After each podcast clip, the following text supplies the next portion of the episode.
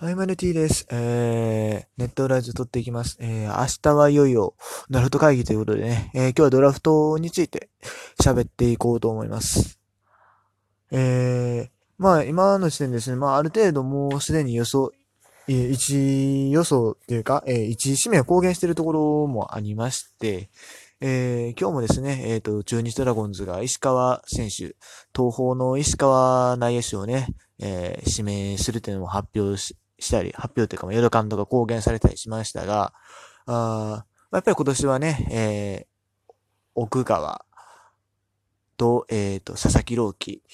そして大学の森下ってところにね、注目が集まってるわけですね。そんな中で阪神タイガースはど、誰を指名すべきかっていう点にちょっとお話していきたいと思います。まあ、これあくまで僕の考えですね。僕の考え。まあ、報道では、やっぱりピッチャー、まあ、一番有力って言われての奥川くんですよね。で、あとまあ、佐々木朗希とか森下の可能性もあるかも、みたいな、風に言われてます。はい。が、しかしですね、阪神タイガースの弱点どこですか？弱点。誰がどう見ても打線なんですよ。うん。僕はね、あの、中日が指名すると公言してる石川選手、絶対行くべきだと思います。あのね、石川選手、僕別にあの動画とか一切見てないし、まあ、見てたこれ僕程度全然わからないですよ。わからないですけど、僕は石川選手指名すべきだと思う理由、まず一つ目はね、木製バットに対応してるってことですよね。あの、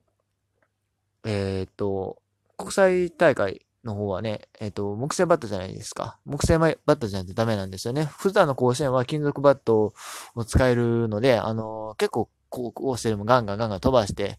でも、プロになったらこう、あの、木製バットになるんで、そこの変化で結構苦しむ選手が多い中、えっ、ー、と、まあ、国際大会に出ると木製バットを使わないといけないので、一つのその指標になるんですよ。ね、その指名の時の。この選手はプロに行って木製バット対応できるのかどうかっていう意味で一つの指標になるんですけど、データになるんですけども、えー、石川選手はね、あの、しっかり対応してたということで、まずこれ一つ期待ができますよね。そしてもう一つはね、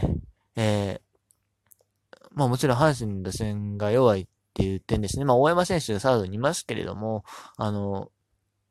やっぱライバルがいてもいいんちゃうのっていうか、大山選手の成長を促す意味でも、うん、石川選手を取るっていうのは一つ有効な手段じゃないかなと思います。えー、まあ、最悪ですね、どっちかコンバートすればいいわけですし、まあ、サードからだったら、まあ別に外野、コンバートってもありますね。大山選手肩強いですから、し、外野、まんまと経験もありますから、別に外野にコンバートするっていう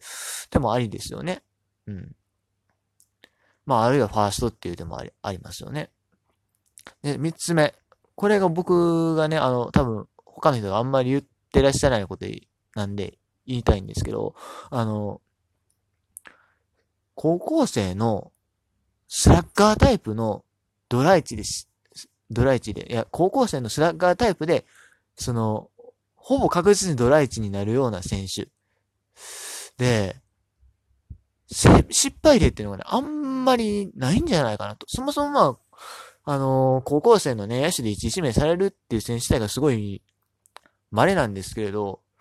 ほぼほぼ失敗例がないんですよね。あの、高校生の野手っていう点で見たら失敗例はいくらかあります。ま、まあ、代表例で言うと、まあ、ヤクルトが取った川上隆平選手とか、あですね。あの、失敗例といえば失敗例です。あとはまあ、まあ、これはあの、大、大卒社会人と、えー、高校生が分離されてた頃のドラフトの話ですけど、えー、阪神の高浜とか、あ野原もかな？あの辺はまあ、はっきり言って、失敗でしたけど、うん、あの、いわゆるスラッガータイプの誰が、誰がどう見てもというか、ほぼほぼ降格してドライになるような選手のスラッガータイプ。なかなかね、失敗がないんじゃないかなと。あの、こういうことを言うとね、清宮がどうとか言う人いるかもしれない。まだ彼2年目じゃないですか。もうちょっと長期のスパンで見たときに、絶対目が出てくる。うん、代表例を挙げると、えっ、ー、と、まあ、巨人の岡本和真ですね。うん、巨人の岡本和真、まあ、最初3年間ぐらい苦しみましたけど、4年目に一気に才能が開花しました。4年目 ?5 年目？忘れた。まあいいや。ね。で、あと、筒子ね、筒子も最初結構苦しんでて、正直結構伸び悩んでたんですけど、彼も一気に2014年にブレイクしましたよね。あの、時間はかかります、時間は。多少は。でもね、あの、まあ、よほど大きな怪我とかせん限りですね、普通はまあ出てくると思います。うん。あと他もまあ、高橋周平とかもね、まあ、まあ、正直最初の期待に比べたらあれですけど、それでもまあまあまあやってます、まあこれから勝負ですよね。あとは、えー、誰だ？あー、ドライチ。これも、あの、大卒社会人と高校生ドラ、がそのドラフトで分かれてた頃の話ですけど、まあ、えー、大阪桐蔭から中日にいた平田。まあ、スラッガーって言うとちょっと違うんですけど、実は。で、あとまあ、岡田隆弘ですね。こういったあたり、大体成功してるんですね。まあ、岡田みたいにその途中からうんみたいなことはありますけど、基本的にまあまあ、それなりにやるんですよ、みんな。うん。だからね、僕はね、無理やり行くべきやと思いますね。うん、まあ、どの上直道がスラッガーかどうかっていうとちょっと微妙やな。まあ、その辺若干の失敗でなくはないけど、でもね、やっぱりね、ピッチャーに、ピッチャーのね、その、いい言われてる連中に比べると高確率でね、成功するんでね。うん。あの、確率的なことも考えて、あと、ま、阪神の弱点っていうのも考えて、僕は絶対に石川選手に行ってほしいと思います。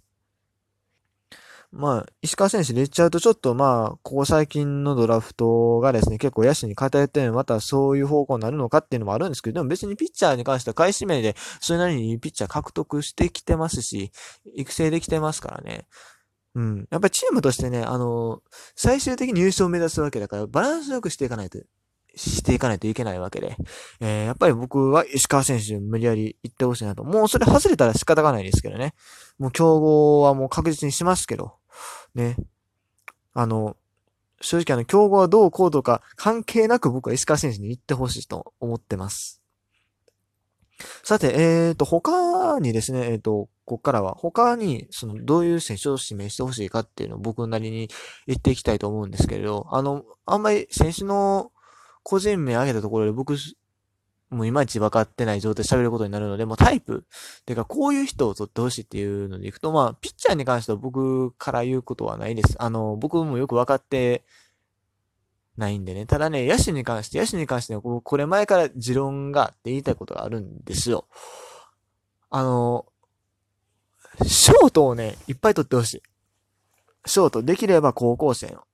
うん。で、できれば、ショートを守ってて、長打を打てる。まあ、あるいは高校時代ピッチャーでもいいんですよ。えー、長打力のある、そういう選手を取ってほしいなと思います。なんでかっていうとね、あのー、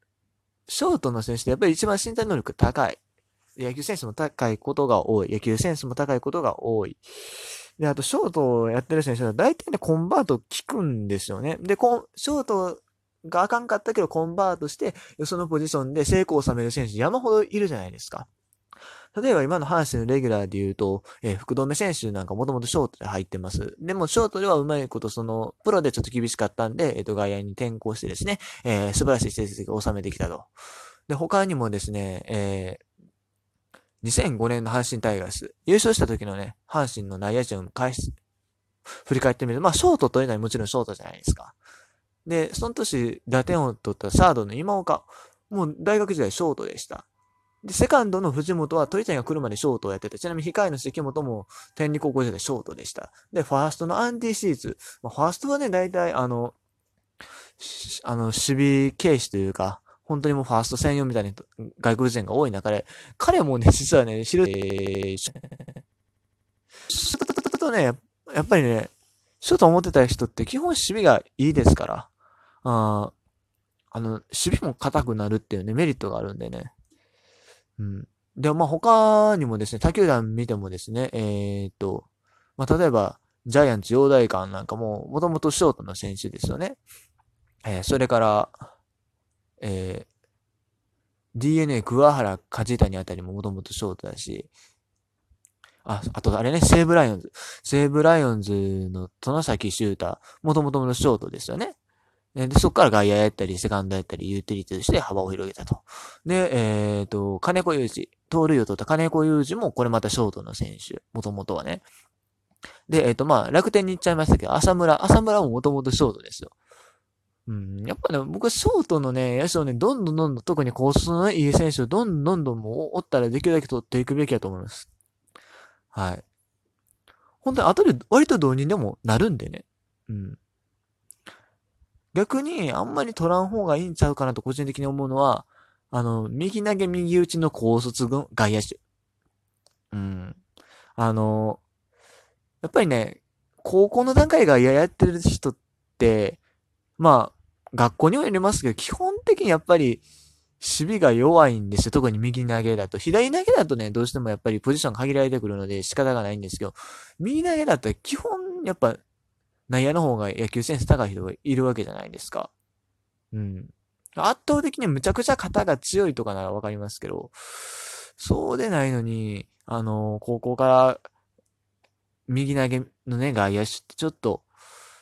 うーん、プロに入った時にどうなんかなと、もちろんズバ抜けてるものがあったらいいんですけど、あんまり成功してる選手でそういう人っていないイメージなんですよね。うん。まあ、あくまでイメージですけど、だからね、まあまあ、そこら辺プロのスカウトさんも分かってると思うんですけど、僕はそういう方向で行ってほしいなと思います。とにかく、えー、高校生のショート取ってほしい。高校生のショート、あの、一人じゃなくていいですもん、二人、三人ぐらい取ってもいいですよ。うん。そこをね、えー、来年、あ、来年っていうか今年のドラフト期待したいと思います。ちなみに僕なんですが、明日ドラフトの時間帯、特に1チームの時間帯、えー、攻撃が被っているのでね、全然見れないです。残念ということで えー、明日ね、えー、くじ運っていうか、くじ運、うん、運命に祈ってですね、えー、今日はこの辺で終わりたいと思います。ネットラジオ以上1位でした。